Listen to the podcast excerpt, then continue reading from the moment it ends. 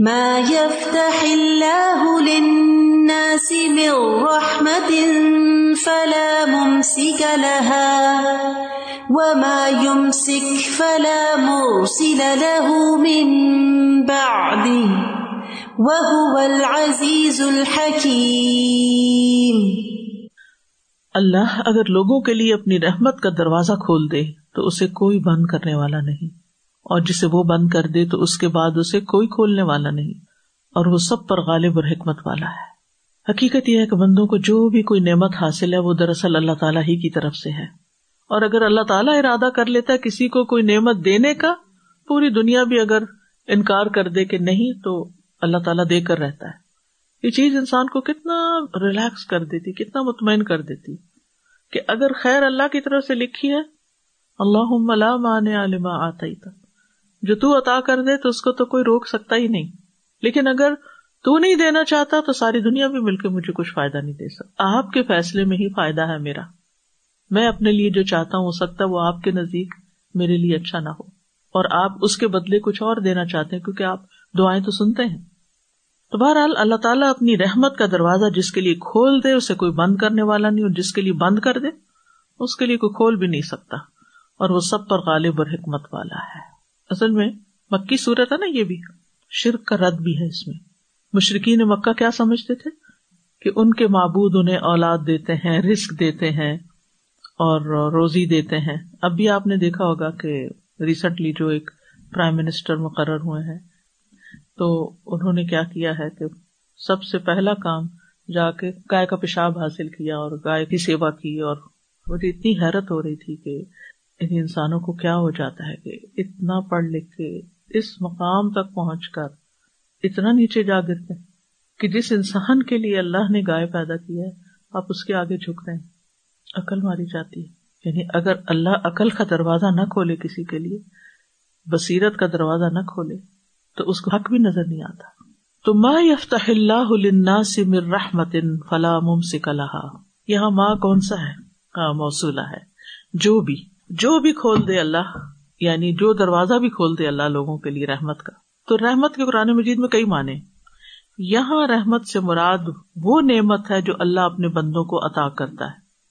چاہے وہ مادی ہو یا مانوی ہو۔ مادی نعمتوں میں جیسے روزی ہے، اولاد ہے، صحت ہے، بارش، وغیرہ وغیرہ۔ اور مانوی اور روحانی نعمت ہے جیسے علم و حکمت ہے، ایمان بے ست امبیا ہے، دعاؤں کی قبولیت ہے، توبہ کی توفیق ہے۔ امن ہے، عزت ہے، ایمان ہے، نیکی کی توفیق ہے۔ تو اللہ کی رحمت کو کوئی روکنے والا نہیں۔ ممسک، نہ کوئی ہمارے رزق کی بندش کر سکتا ہے، اور نہ ہماری قسمت میں کوئی بندش لگا سکتا ہے، اور نہ ہی کوئی علم کو بند کر سکتا ہے اگر اللہ دینے کا ارادہ کر لے۔ اور پھر یہ کہ اللہ کی نعمتیں کتنی ہیں، جن کو شمار ہی نہیں کیا جا سکتا۔ وہی بھی اللہ کی رحمت ہے۔ وما کن ترجو القا کل کتاب اللہ رحمت امر ربک۔ آپ امید نہ رکھتے تھے کہ آپ کی طرف کتاب القاع کی جائے گی، مگر یہ سراسر آپ کے رب کی رحمت ہے۔ سورت القحف میں آتا ہے فوجہ ابدم بادنا آتے نہ رحمت نندنا یہاں رحمت کیا ہے؟ جو خضر علیہ السلام کو ملی۔ خاص علم۔ بارش بھی اللہ کی رحمت ہے۔ فنزور اللہ آثار رحمت اللہ۔ کئی فیاحی اللہ اللہ کی رحمت کے آثار کی طرف دیکھو، اللہ تعالیٰ کس طرح زمین کو موت کے بعد زندگی عطا کرتا ہے۔ امام مالک کہتے ہیں کہ جب بارش ہوتی تو ابو حرارا رضی اللہ عنہ کہتے کہ ہم اللہ کی رحمت کے دروازے کھلنے سے بارش دیے گئے ہیں یعنی اللہ کی رحمت کے دروازے کھل گئے ہمارے لیے۔ امام مالک تابعی تھے اور ابو حرارا سے انہوں نے احادیث لی تھی جو صحابی ہیں۔ تو بارش کو اللہ کا فضل اور رحمت سمجھنا چاہیے، اسے غیر اللہ کی طرف منسوب نہیں کرنا چاہیے کہ کسی ستارے وغیرہ کی وجہ سے ہے۔ وہ سکھ فلا مرسل ممباد ہی اور جس رحمت کو وہ روک دیتا ہے تو اس کے بعد اسے کوئی کھولنے والا نہیں۔ مرسل کا لفظ جو ہے، رسل سے ہے۔ رسل کہتے ہیں آہستہ اور نرمی کے ساتھ چل پڑنا، بندش کھول دینا۔ سورت اللہ نام میں آتا وہ ایم سس اللہ بدر فلاح کاشف اللہ اللہ وہاں مرسلا کی بجائے کیا لفظ آ رہا ہے؟ کاشف۔ کہ اگر اللہ تمہیں کوئی نقصان پہنچائے تو اس کو کوئی بھی دور نہیں کر سکتا۔ کاشف کا مطلب کھولنا، دور کرنا۔ اللہ تعالیٰ کی ان صفات کو بیان کرنے کا مقصد کیا ہے؟ یہ یقین دہانی کرانا کہ اللہ تعالی ہی ہر چیز پر قادر ہے اور ہمارا تعلق اسی کے ساتھ ہونا چاہیے۔ ہم اسی کو پکارے اسی سے مانگے اسی سے لو لگائیں اسی سے ڈرے اسی سے امید رکھیں۔ سلف صالحین جو تھے، وہ ان آیات کو بڑی اہمیت دیا کرتے تھے۔ عامر بن قیس رضی اللہ عنہ فرماتے ہیں کہ جب میں صبح کے وقت چار آیات قرآن کریم کی پڑھ لوں، تو مجھے یہ فکر نہیں رہتی کہ صبح کیا ہوگا، شام کیا ہوگا۔ اور وہ آیات، ایک تو یہی آیت ہے، ما یفتح اللہ الناس من رحمت فلا ممسک لہا وما یمسک فلا مرسل له من بعده، وهو العزیز الحکیم۔ یعنی اگر انسان اس کے اوپر توجہ کر کے اس کو پڑھے تو ایسے دل خوش ہو جاتا ہے کہ شکر ہے کہ سب کچھ اللہ کے کنٹرول میں ہے۔ دوسری آیت ہے، سورت یونس ون زیرو سیون وہ اللہ بدر فلاح کا شف الح اللہ و ارد کا بخیر فلا راد فضلی یوسیب بھی میشا من عبادی وہ الغفور الرحیم اور اگر اللہ آپ کو کوئی تکلیف پہنچائے تو اسے اس کے سوا کوئی ہٹا نہیں سکتا۔ اور اگر وہ آپ کے ساتھ کسی بھلائی کا ارادہ کر لے، تو اس کے فضل کو کوئی پھیرنے والا نہیں۔ وہ اپنے بندوں میں سے جسے چاہتا ہے پہنچا دیتا ہے یعنی اپنا فضل۔ اور وہ بہت بخشنے والا، نہایت رحم کرنے والا ہے۔ سبحان اللہ یعنی انسان سوچتا ہے کہ بعض اوقات انسان کسی چیز کی دعا مانگتا ہے، کسی چیز کی تمنا رکھتا ہے۔ پھر کبھی سوچتا ہو جائے گا، کبھی سوچتا نہیں ہوگا۔ پھر کبھی اس کے اوپر امید آتی ہے، کبھی خوف آتا ہے، کبھی مایوسی بھی آنے لگتی ہے۔ تو بعض اوقات انسان کے اندر خوف اس چیز کا آتا ہے کہ کوئی اپنے وسائل استعمال کر کے اس کو نہ روک دے۔ جس ذریعے سے ہمارے پاس آنی ہے، وہاں نہ رکاوٹ آ جائے۔ چھوٹی چھوٹی چیزیں، بڑی بڑی چیزیں کوئی بھی ہو زندگی میں۔ لیکن اگر انسان کو یہ یقین ہو کہ اگر اللہ نے ارادہ کر لیا ہے وہ فضل مجھ تک پہنچانے کا، تو نہ کوئی حاصل رکاوٹ بن سکتا ہے اور نہ ہی کوئی اور اور نہ کوئی بیماری اور کوئی چیز نہیں۔ وہ تو پھر اللہ کے ہاتھ میں، وہ تو دے گا ہی دے گا۔ اپنے بارے میں ہو، اولاد کے بارے میں ہو رسک کے بارے میں ہو، کچھ بھی۔ اس کا یہ مطلب نہیں کہ انسان صرف امید ہی رکھے اور کرے کچھ نہیں یعنی ہم کرنے کے بعد بھی پریشان رہتے ہیں۔ تو کرنے کے بعد کی پریشانی ختم کر دیں ہم اپنی، کہ اب اللہ کے ہاتھ میں ہے۔ تیسری آیت۔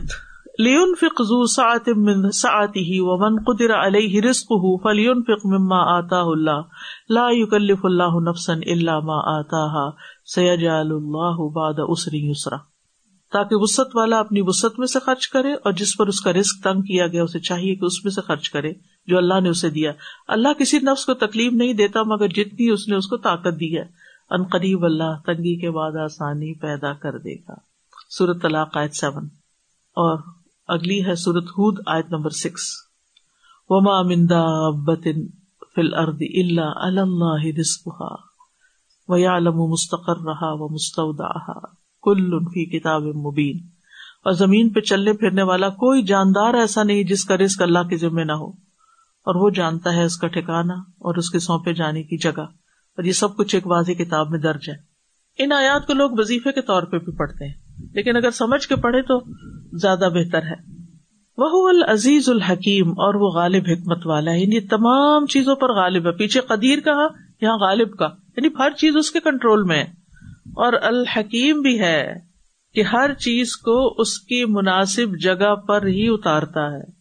جس کو ملنی چاہیے، اسی کو دیتا آپ دیکھیں کہ ہماری زندگی میں کچھ چیزیں ہمارے لیے فائدے کی نہیں ہوتی، اگرچہ ہم ان کا بڑا شوق رکھتے ہیں۔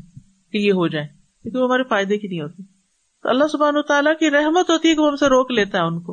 اور کچھ چیزیں ہمارے نقصان کی ہوتی ہیں اور ہم ان کے پیچھے چل رہے ہوتے ہیں تو اللہ تعالیٰ ان کو بھی روک لیتا ہے اور ہمیں اس سے بچا لیتا ہے۔ اور کچھ چیزیں ایسی ہیں کہ جو ہمارے فائدے کی ہیں اور اللہ تعالیٰ ہمیں اپنے وقت پر ہمیں پہنچاتا ہے۔ یعنی ابھی نہیں یہ ملنی چاہیے، بعد میں ملنی چاہیے۔ اگر یہ پہلے مل گئی تو یہ اپنا ٹریک بدل دے گا یا کچھ اور کر دے گا۔ یہ بالکل ایسے ہی جیسے آپ دیکھیں ولی اللہ المسل اللہ اللہ تعالیٰ کوئی بندوں پہ مثال نہیں دی جا سکتی، لیکن بات سمجھنے کے لیے کہ جیسے ایک ڈاکٹر ہے تو وہ اپنے مریض کے لیے جو دوا جب چاہتا ہے، جتنی چاہتا ہے، جس مقدار میں چاہتا ہے، اس کے لیے تجویز کرتا ہے۔ اور اسی میں فائدہ ہوتا ہے۔ اور اگر مریض کہ نہیں، میں جلدی ٹھیک ہونا چاہتا ہوں، اس کی ڈو ڈبل کر دیتا ہوں، تو اس کے لیے نقصان دہ ہو سکتی ہے۔ اور بازو کا تو کوئی دوا دیتا ہی نہیں کہ ابھی نہیں۔ ماں ہونے کی حیثیت سے آپ سے بڑھ کے اپنے بچے کو آپ کون پیار کرنے والا ہوگا؟ لیکن کیا اس محبت کا یہ تقاضا ہوتا ہے کہ بچہ جو مانگے آپ اس کے لیے حاضر کر دیں اور اگر آپ ایسا کرتے ہیں تو آپ کیا کر رہے ہیں؟ محبت نہیں، دشمنی کر رہے ہیں۔ اللہ سبحان و تعالیٰ ہر حال میں ہم پر اپنی رحمت فرماتا ہے، دے کے بھی اور نہ دے کے بھی۔ اس لیے کبھی بھی اللہ تعالیٰ سے بدگمان نہیں ہونا چاہیے۔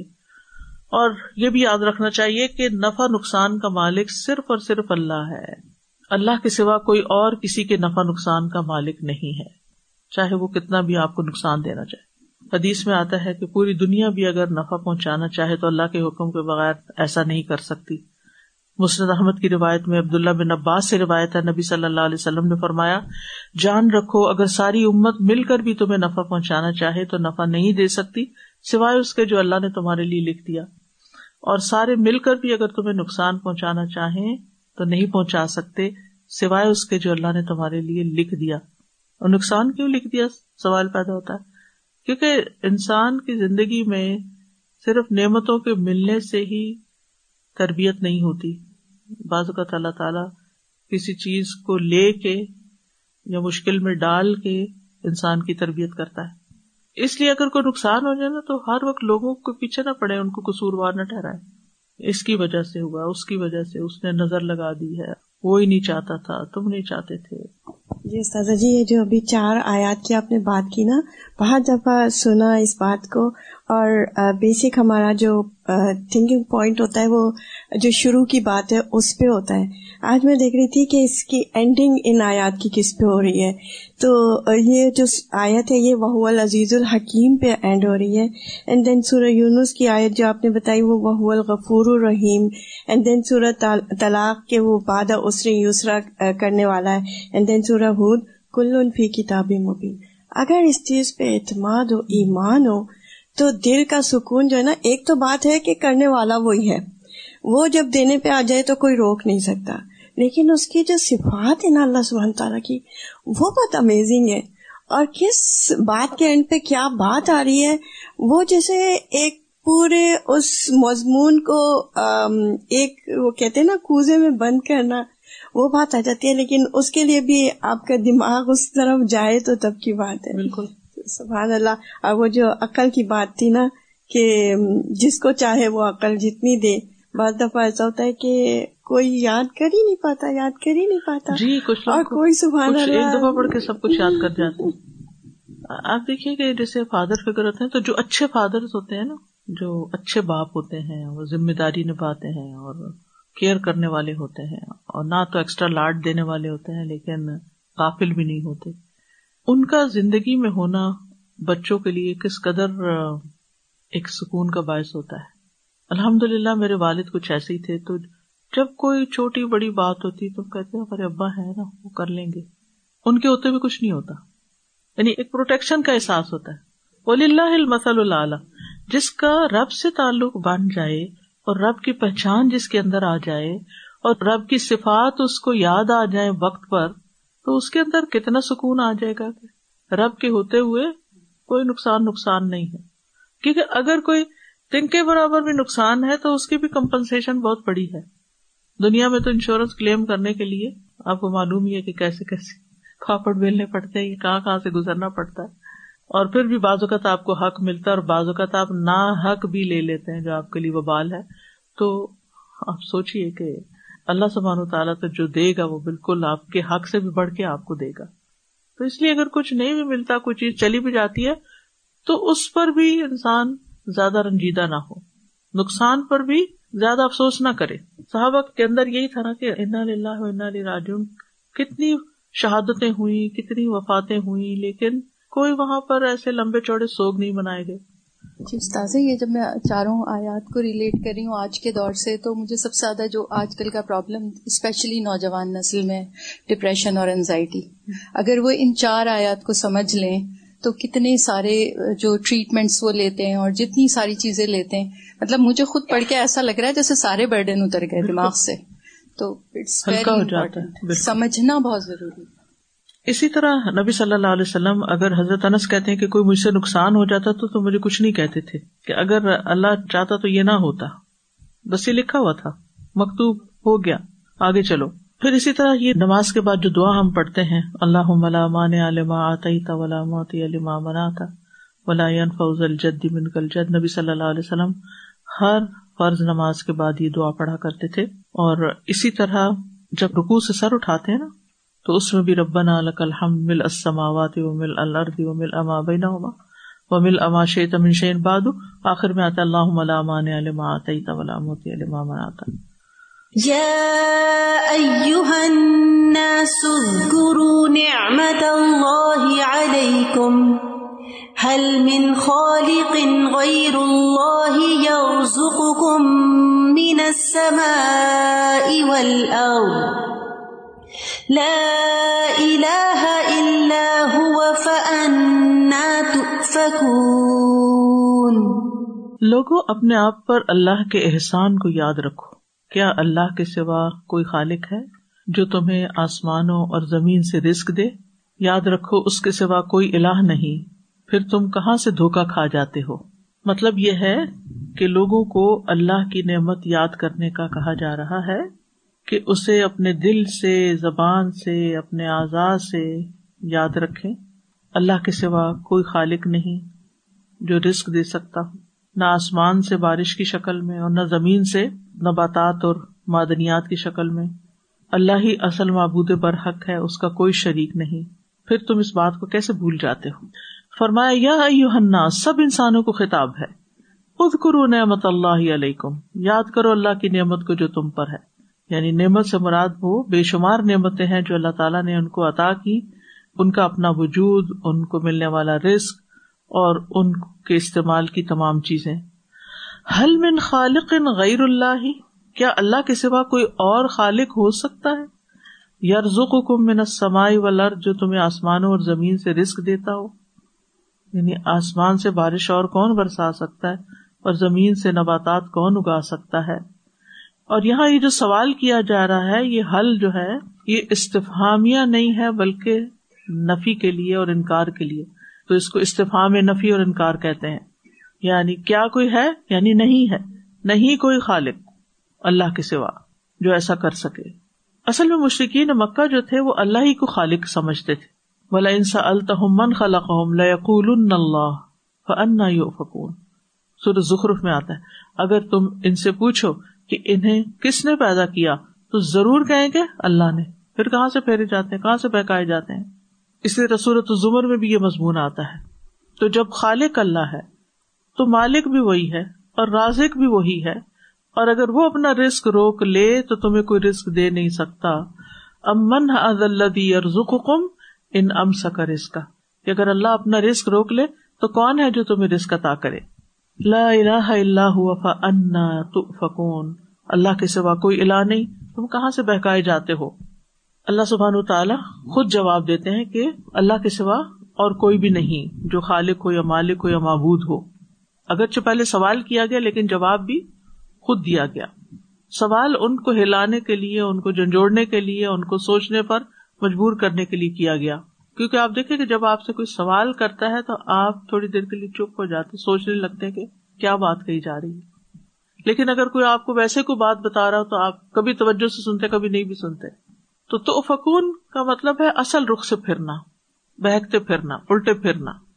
یعنی توحید سے شرک کی طرف چلے جاتے جب خالق اللہ کو مانتے ہو تو معبود کیوں نہیں مانتے؟ تو اس سائے سے پتہ چلتا ہے کہ اللہ ہی خالق ہے، اللہ نے پیدا کیا ہے وہی عبادت کا مستحق ہے۔ نہ صرف یہ کہ ہمیں، بلکہ ہمیں جن جن چیزوں کی ضرورت تھی، روشنی، پانی، خوراک، ہوا، ان سب چیزوں کو وجود میں لانے والا بھی وہی ہے اور ہم تک پہنچانے والا بھی وہی ہے۔ لہذا جب رازق وہ ہے تو پھر معبود بھی اسی کو ہونا چاہیے۔ اور یہ اللہ کا سب سے بڑا حق ہے کہ ہم اس کے ساتھ کسی کو شریک نہ کریں اور اسی کی عبادت کریں۔ ایا کا نابودو و ایا کا نسطین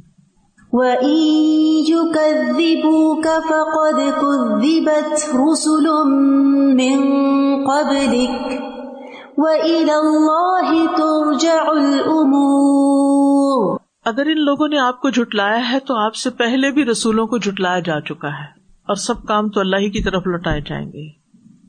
نبی صلی اللہ علیہ وسلم کو تسلی دی جا رہی ہے۔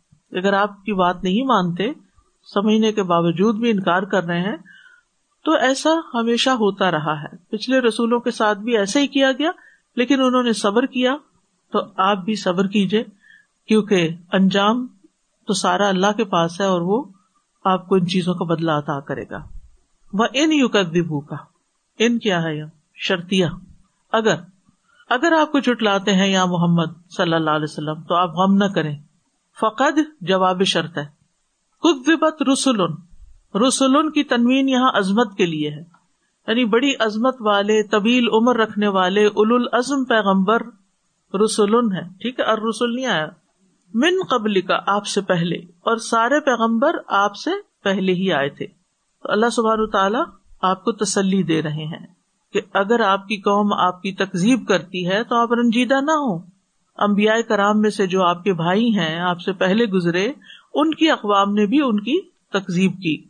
صورت اللہ نام میں آتا ہے رسول من قبل فصبر علامہ کزبو و اوزو حتہ اطاہم نسرنا اور یقیناً آپ سے پہلے بھی کئی رسول جھٹلائے گئے۔ تو انہوں نے صبر کیا اس پر جو وہ جھٹلائے گئے اور ستائے گئے۔ یہاں تک کہ ہماری مدد ان کے پاس آ گئی۔ سورت فصلت میں آتا ہے، ما یقال کا اللہ ما قد قیل للرسل من قبل آپ سے وہی کچھ کہا جا رہا ہے جو آپ سے پہلے کئی رسولوں سے کہا سب کی رفسیات ایک جیسی، سب کی ذہنیت ایک جیسی ہے۔ وہ اللہ ترجا العمور اور اللہ کی طرف سارے معاملات لوٹائے جاتے ہیں، پھیرے جاتے ہیں۔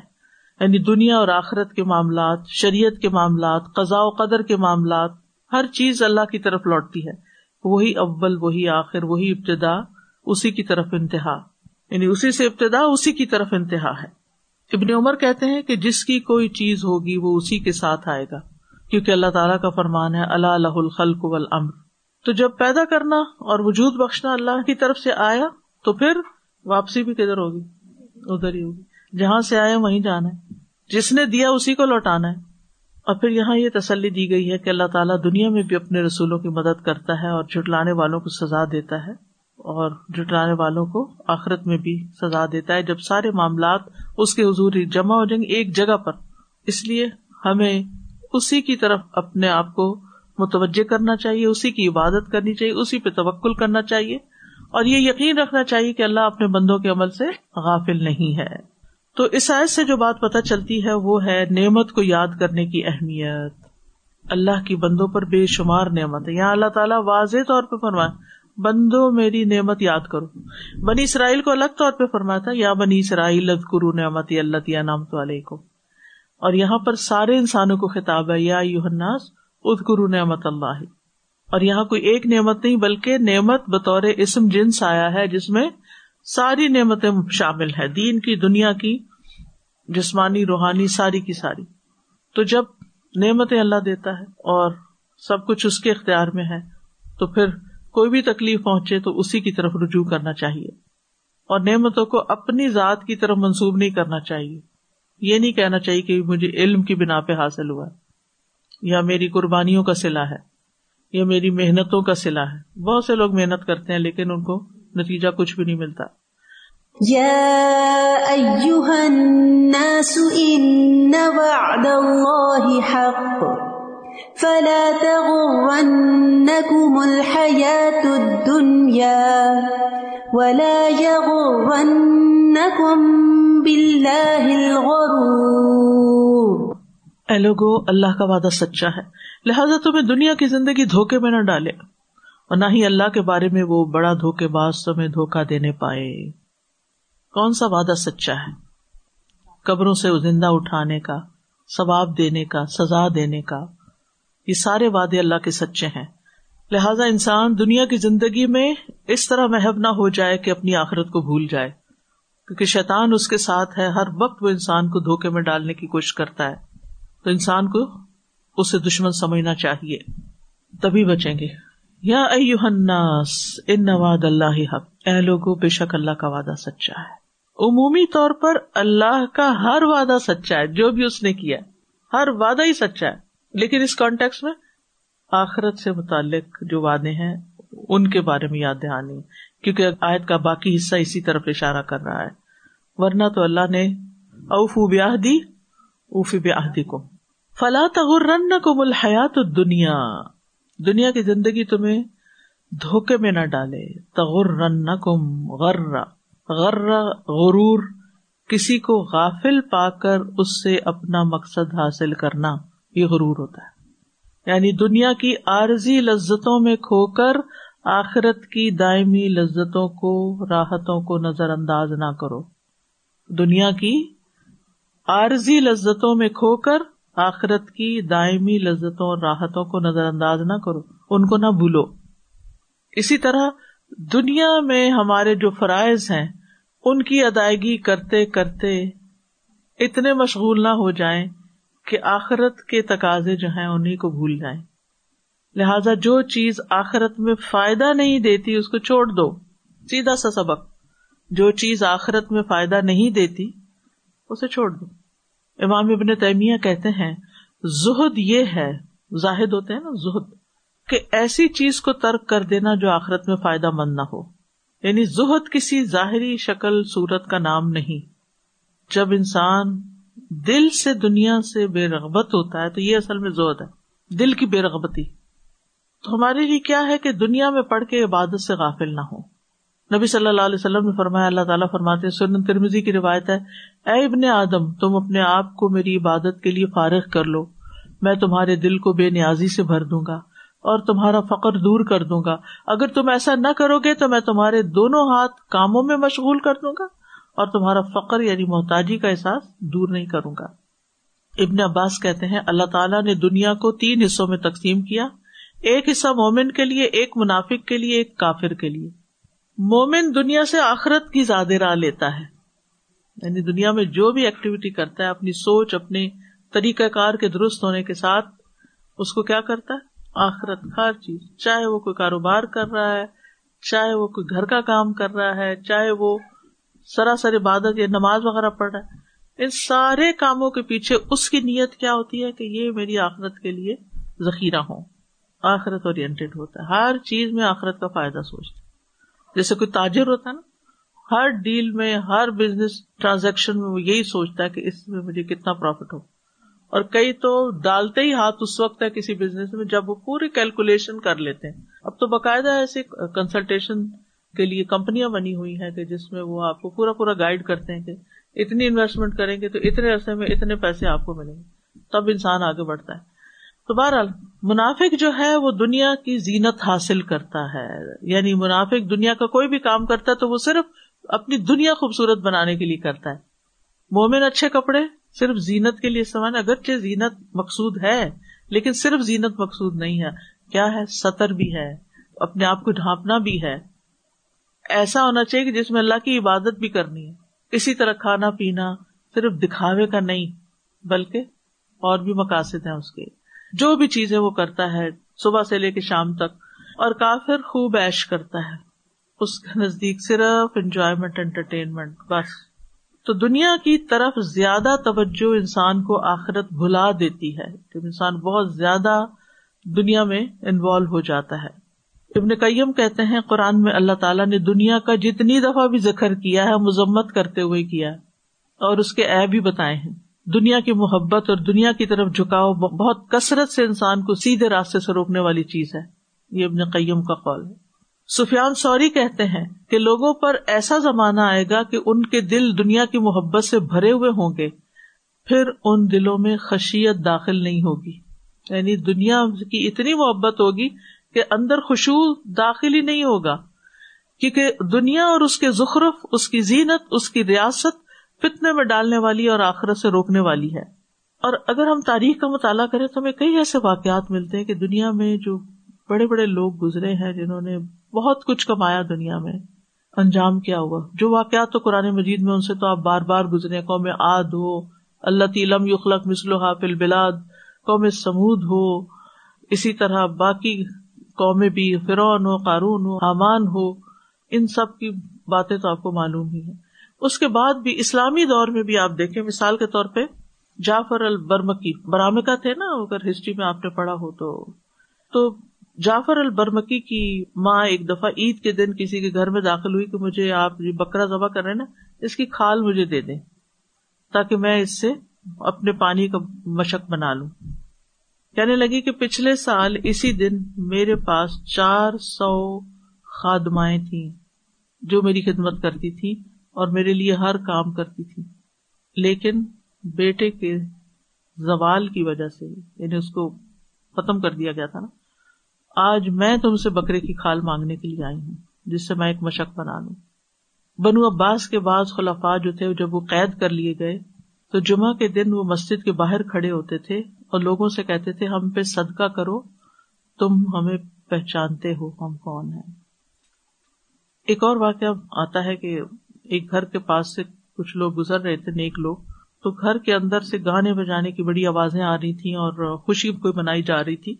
تو ایک گانے والی اپنے گانے میں کہہ رہی تھی کہ، اے گھر، تمہارے اندر کبھی غم داخل نہ ہوگا، تمہارے رہنے والوں کو کبھی کوئی نقصان نہ دے سکے گا۔ کہتے کچھ ہی دن گزرے تو گھر کا دروازہ بند تھا اور اندر سے رونے کی آوازیں آ رہی۔ پوچھا گیا، کیا ہوا؟ تو کہتے، گھر والا فوت ہو گیا تو انہوں نے کہا، کچھ دن پہلے ہم نے سنا تھا کہ ایک عورت گھر کے اندر سے ایسی ایسی باتیں کر رہی تھی۔ تو یہ کیا تھا؟ تو وہ گھر والی ہی تھی جو گا رہی تھی۔ تو رونے لگ گئی۔ کہنے لگی، ان اللہ یغیر ولا تغیر اللہ حالات بدل دیتا ہے، وہ خود نہیں بدلتا۔ اللہ کو کوئی تبدیلی نہیں آتی، لیکن ہمارا حال بدل گیا۔ اسی طرح احمد بن طولون مصر کے بادشاہ تھے۔ بہت زیادہ مال خرچ کرتے تھے۔ حتیٰ کہ ان کی بیوی نے اپنی گڑیا کی شادی، یہ تو بچے گڑیا کی شادی کرتے ہیں نا، تو اس نے اپنی گڑیا کی شادی پر میت الف دینار، ایک لاکھ سونے کے سکے خرچ کیے تھے۔ ابھی تو ہم روتے ہیں نا کہ یہ شادیوں پہ اتنا کیوں فضول خرچی ہوتی ہے۔ تو یہ آج کی بات نہیں، ہر دور میں اس طرح کے کام رہے۔ یعنی ایک کھلونے پر گڑیا کیا کھلونا ہی ہوتی ہے نا۔ اس پر لاکھ دینار۔ پھر کچھ ہی عرصہ گزرا تو اس کو دیکھا گیا کہ وہ راستے میں لوگوں سے صدقہ مانگ رہی تھی۔ جب احمد بن طولون کا انتقال ہو گیا، اس کو زوال ہو گیا، ختم ہو گیا، تو کچھ بھی باقی نہ رہا۔ تو بات یہ ہے کہ یہ دنیا زائل ہونے والی اور مال کو مال کہتے بھی اس لیے تھے مالا یمیلو یعنی کہ وہ ڈل جانے والا ہے۔ نبی صلی اللہ علیہ وسلم نے ایک مرتبہ فرمایا صحابت تنگ دستی کے بارے میں بات کر رہے تھے، کیا تم فکر سے ڈرتے ہو؟ قسم اس ذات کی جس کے ہاتھ میں میری جان ہے۔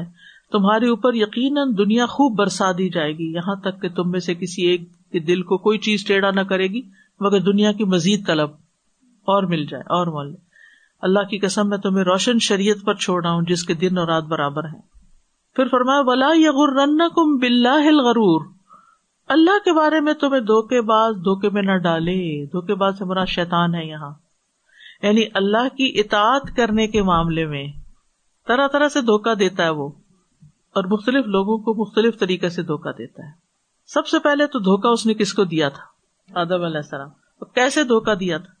کس طریقے سے قسمیں کھائیں اور مختلف باتیں کی اور آخر اپنا مطلب پورا کر لیا؟ یاد رکھے کوئی بھی انسان شیطان کے دھوکے سے بچا ہوا نہیں ہے۔ اور جو ہمارا ایریا ویک ہوتا ہے نا، وہیں سے آتا ہے۔ اور انسان کا دھوکا کھانا یہ بھی ہے کہ وہ اللہ کی نافرمانی کرتا رہے، فضول کاموں میں وقت ضائع کرتا رہے۔ اور پھر کہ اللہ تعالیٰ غفور الرحیم ہے نا۔ جیسے مرجیا تھے۔ مرجا کہتے تھے، بس ایک دفعہ لا الہ الا اللہ پڑھ لو۔ وہ آتا نہیں ہے جو لا الہ الا اللہ پڑھے گا، جنت میں جائے گا۔ اس کے بعد اگر کوئی گناہ ہوتے بھی تو فکر نہ کرو کیونکہ اللہ غفور نہیں ہے۔ معاف ہو جائیں گے سارے۔ اسی طرح خوارج کو بھی اس نے دھوکا دیا کہ یہ اتنی عبادت یہ جو باقی سارے صحابہ وغیرہ کرتے ہیں نا، یہ کافی نہیں، تم اور زیادہ کرو۔ وہ روزوں پہ روزے رکھتے تھے، تلاوتوں پہ تلاوت کرتے تھے۔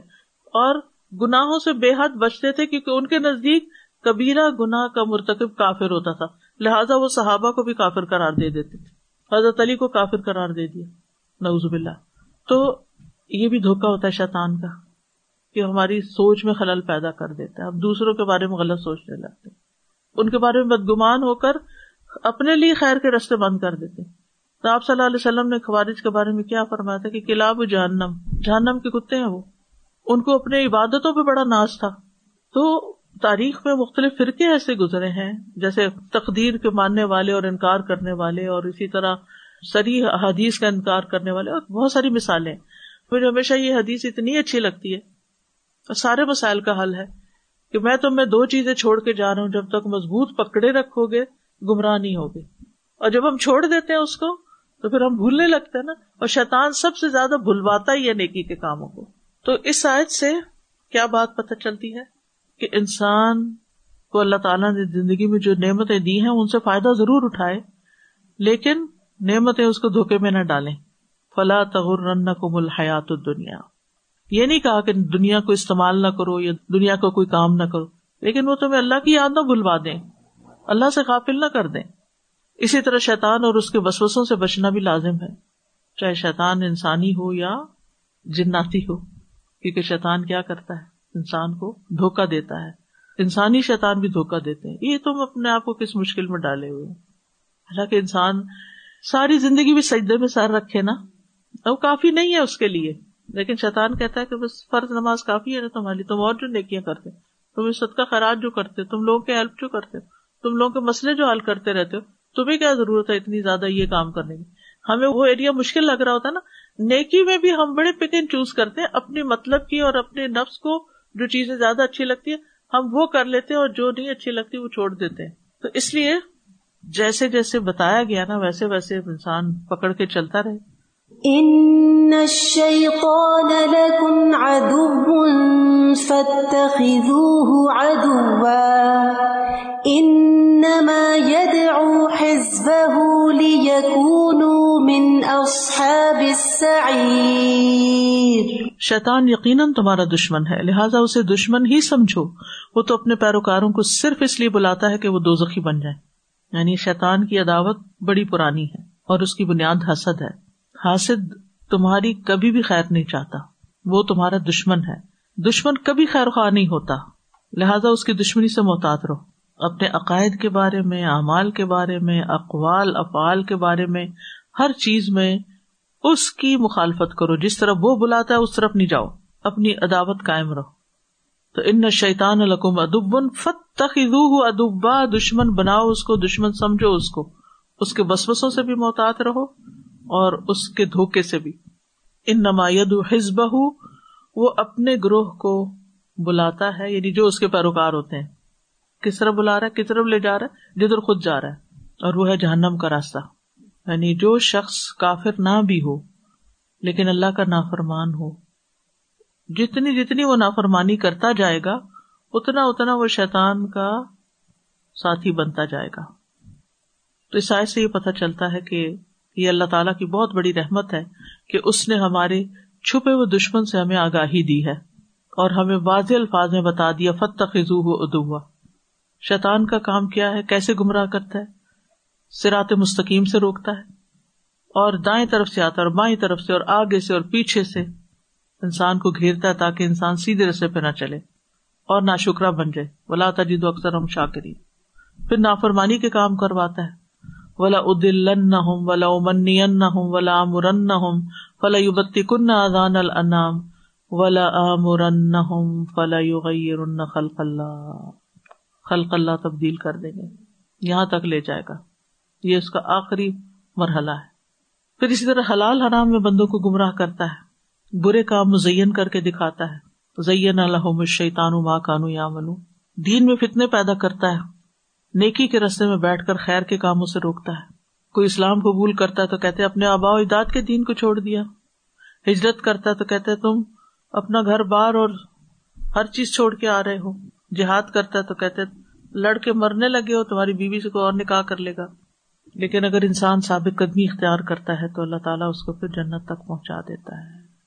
الذين كفروا لهم عذاب شديد والذين آمنوا وعملوا الصالحات لهم مغفرة وأجر كبير جو لوگ کافر ہوئے انہیں سخت عذاب ہوگا۔